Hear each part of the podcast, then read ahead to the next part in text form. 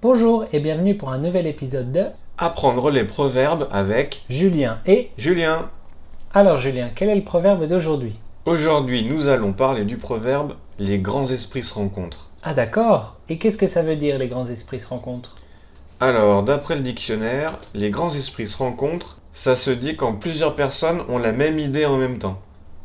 Oula, c'est un peu compliqué comme définition. Vraiment. Oui, c'est vrai.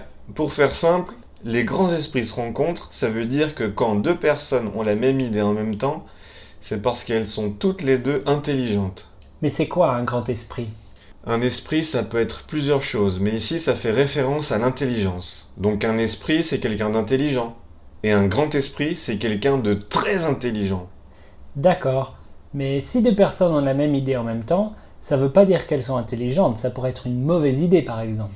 Bien sûr, mais on dit ça pour plaisanter. Ah, c'est pour rire Eh oui, en général, c'est une des personnes qui a eu l'idée qu'il dit, mais c'est pas sérieux.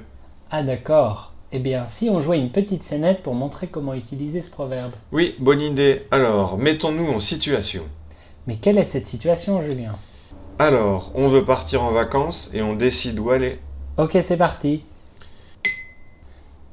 Alors, tu es prêt pour ces petites vacances Bien sûr Alors, on va où Hmm, Je sais pas du tout.